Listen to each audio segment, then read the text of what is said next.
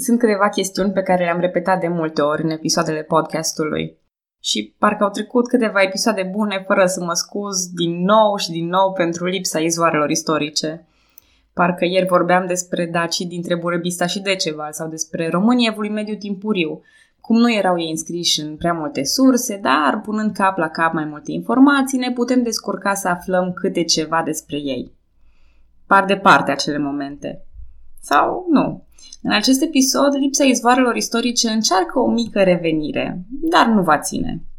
Bună, numele meu este Călina și astăzi în podcastul Istoria României vorbesc despre românii de la estul Carpaților. Aflați momentan sub stăpânirea tătarilor. Nu pentru mult timp, căci aici se va forma o entitate politică de sine stătătoare, cunoscută mai târziu sub numele de Moldova. Dar să începem cu începutul.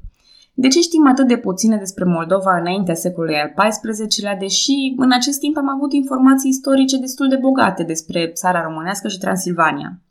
Mai mult, ce făceau românii din Moldova în timpul cuceririlor maghiari din Transilvania sau cu ce se întâmpla când era în plină desfășurare bătălia de la Posada? Răspunsul e similar cu ceea ce am descris în episodul 20. Vă spuneam atunci că stăpânirea unui teritoriu nu duce în mod obligatoriu la asimilarea etnică a popoarelor ce locuiesc acolo. Așa cum gepizii au stăpânit o vreme teritoriile României de astăzi, fără a influența prea mult componenta etnică, limba sau tradițiile, în Moldova, dinainte anului 1347, stăpâneau tătarii, care nu erau fani prea mari ai scrisului. Dar tătarii nu puteau stăpâni singuri, așa că întâlnim fenomenul clasic prin care mici stăpânitori locali se supun tătarilor și conduc în numele lor. Populația condusă rămâne neamestecată și relativ omogenă, iar în zona Moldovei e vorba într-adevăr despre o populație de vlahi latinofonă care își duce existența separat față de stăpânitori.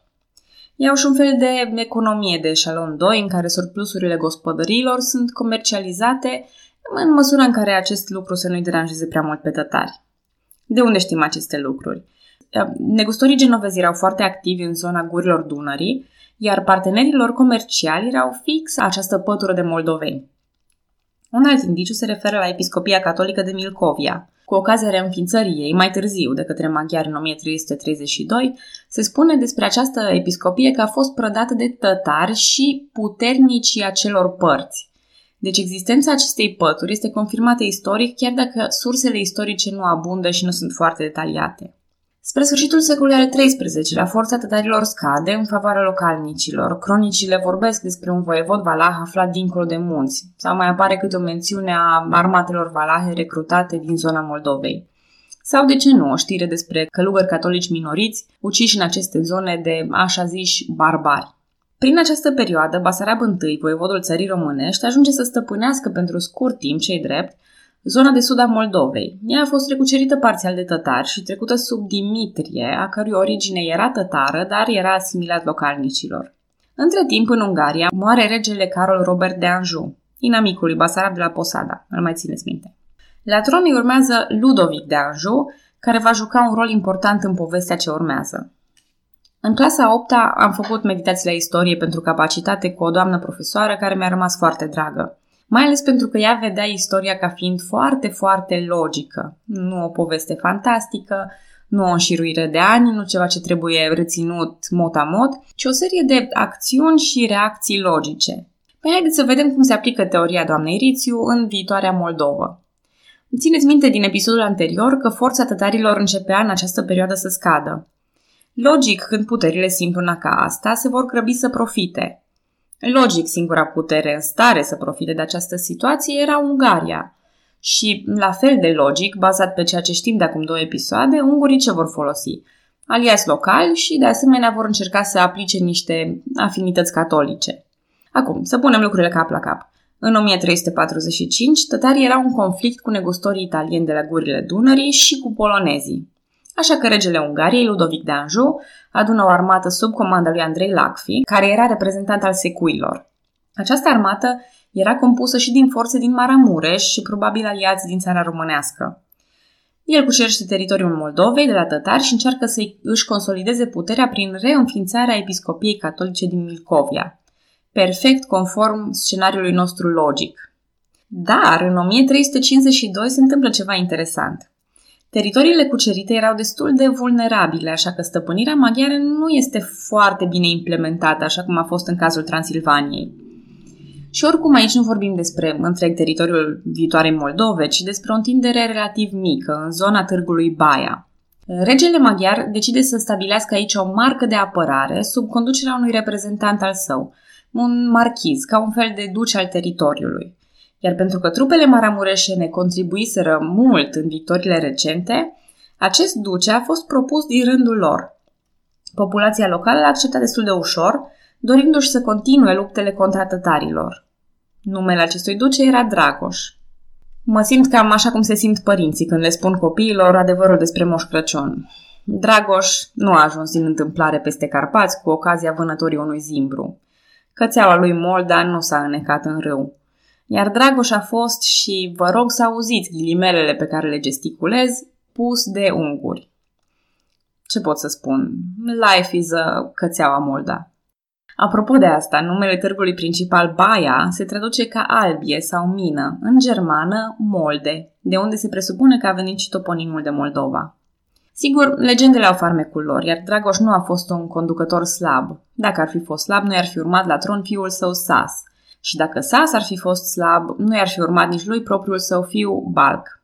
Mie personal mi se pare un favoritism destul de interesant, că nu mi-aș fi imaginat, conform scenariilor noastre logice, ca regatul Ungariei să lase să formeze aici o mică dinastie. Iată că și modelul nostru predictibil are limitele sale. Am vorbit destul de mult despre Moldova și acum probabil vă așteptați să spun că gata, Dragoș a fost cel care a descălecat aici. Așa cum îl avem în țara românească pe Basarab I întemeietorul, probabil că aici îl avem pe Dragoș I întemeietorul. Ne, nu, va fi o altă surpriză, pentru că prin 1360 avea să apară un nou pretendent, care va fi cunoscut într-adevăr istoriei ca Bogdan I întemeietorul. Așa că fixați mai bine căștile, luați mâna de pe butonul care închide aplicația prin care ascultați și pregătiți-vă de un nou descălecat. Ne întoarcem puțin în timp pentru că orice erou are și un origin story. Înainte de anul 1342, Bogdan I era voievod în Maramureș și era sprijinit de regele maghiar de atunci, Carol Robert. Dar moartea lui Carol Robert și accederea la tron al lui Ludovic I de Anjou provoacă o răcire a relațiilor. Într-o situație clasică de divide et impera, Bogdan s-a implicat într-un conflict dintre două căpetenii locale. A ales partea opusă lui Ludovic I de Anjou, ceea ce l-a cam supărat pe regele maghiar. Așa că timp de 17 ani, Ludovic avea să se refere la Bogdan ca fost voievod al Maramureșului, infidelul nostru. La sfârșitul celor 17 ani, încercând să găsească aliați împotriva regelui maghiar, Bogdan se găsește din nou pe partea pirzătorilor. Nepoții lui, Ioan și Ștefan, își împart efectiv Maramureșul, iar Bogdan rămâne stăpân peste doar 8 sate. Prins cumva între Ciocan și Nicovală, negăsind aliați împotriva lui Ludovic nicăieri, se hotărăște să treacă munții în Moldova împreună cu românii care îi erau încă loiali. Moldova era atunci în stăpânirea lui Balc, fiul lui Sas și da, nepotului Dragoș. Cu o armată mică, Bogdan îi alungă pe Balc și pe restul fiilor lui Sas din Moldova. Ei se refugiază spre ocrotirea regelui maghiar, chiar în Maramureș, de unde plecase Bogdan. Ludovic I i-a acordat și o diplomă lui Balc, care consemnează rănile cumplite și moartea fraților și rudelor la mâna unui răzvrătit împins de diavol. La sosirea lui Balc în Maramureș stăpâneau acolo nepoții lui Bogdan. Așa că, atenție, urmează încălcituri. Ludovic I de Anjou dispune ca nepoții lui Bogdan să cedeze Maramureșul lui Balc, care devine voievod. Așadar, în acest episod din Tânăr și neliniștit Moldova, Bogdan, din Maramureș, e trădat de proprii nepoți. Așa că îi alungă pe nepoții lui Dragoș din Moldova, care se refugiază și alungă pe nepoții lui Bogdan din Maramureș. Mi-a luat și mie ceva timp să înțeleg schimbul ăsta, dar cred că ne-am asumat cu toții că istoria nu va fi niciodată prea ușor de urmărit. Ludovic va încerca desigur să-l supună pe Bogdan. Cronicarul Ioan de Târnave spune că aproape în fiecare an Ludovic pornea război împotriva rivalilor și rebelilor, mai desea împotriva moldovenilor. Dar Ludovic avea și alte probleme, așa că Bogdan a rămas până la urmă independent. Spre exemplu, noul voievod al țării românești, Vladislav Laicu, nici el nu accepta supunerea față de coroana maghiară. Ca să folosesc o expresie mai plastică, atât țara românească, dar și Moldova îi scăpaseră din mâini lui Ludovic. În 1365 el încheie până la urmă pacea cu Bogdan, consfințind astfel starea de fapt. La mică distanță față de țara românească, Moldova era acum o țară independentă. Aceste evenimente sunt primele doveze ale potențării istorice continue pe care o vor demonstra cele trei principate românești și în speță Moldova și țara românească între ele. Asta conchide turul nostru prin formarea principatelor românești. Evident, lucrurile sunt încă fluide și teritoriile se vor mai schimba în timp, dar semințele sunt puse. În sfârșit, putem vorbi despre cele trei principate, iar ca bonus în perioada aceasta, istoria începe să devină mai clară și mai bine documentată. Evenimentele ce urmează sunt palpitante, așa că vă mulțumesc că ascultați istoria României și vă aștept și data viitoare cu un nou episod.